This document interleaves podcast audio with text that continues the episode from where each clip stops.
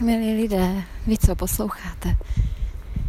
Pán Bůh, pán Bůh mi dneska dává na srdce, abych vám řekla tato slova, ale ne tak, jak obvykle, ale skrze verše a rýmy básně.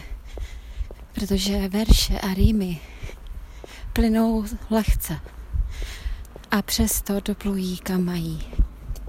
Jsou jak loďky, které unáší proud v řece a do přístavu se vždy dostanou.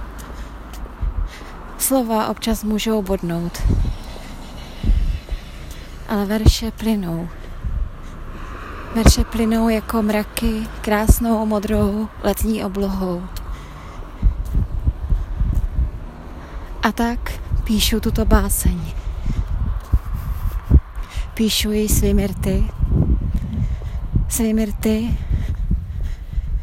sděluji vám slova, která pán mi dává na srdce. A máš je slyšet?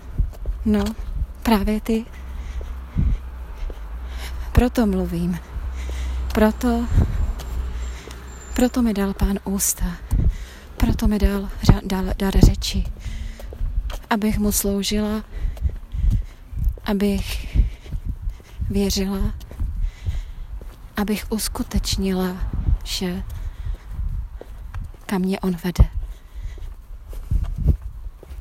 A tak přináš, přináším ti tyto, tyto verše, přináším ti tyto rýmy, které možná nezdají se ti rýmy opravdovými.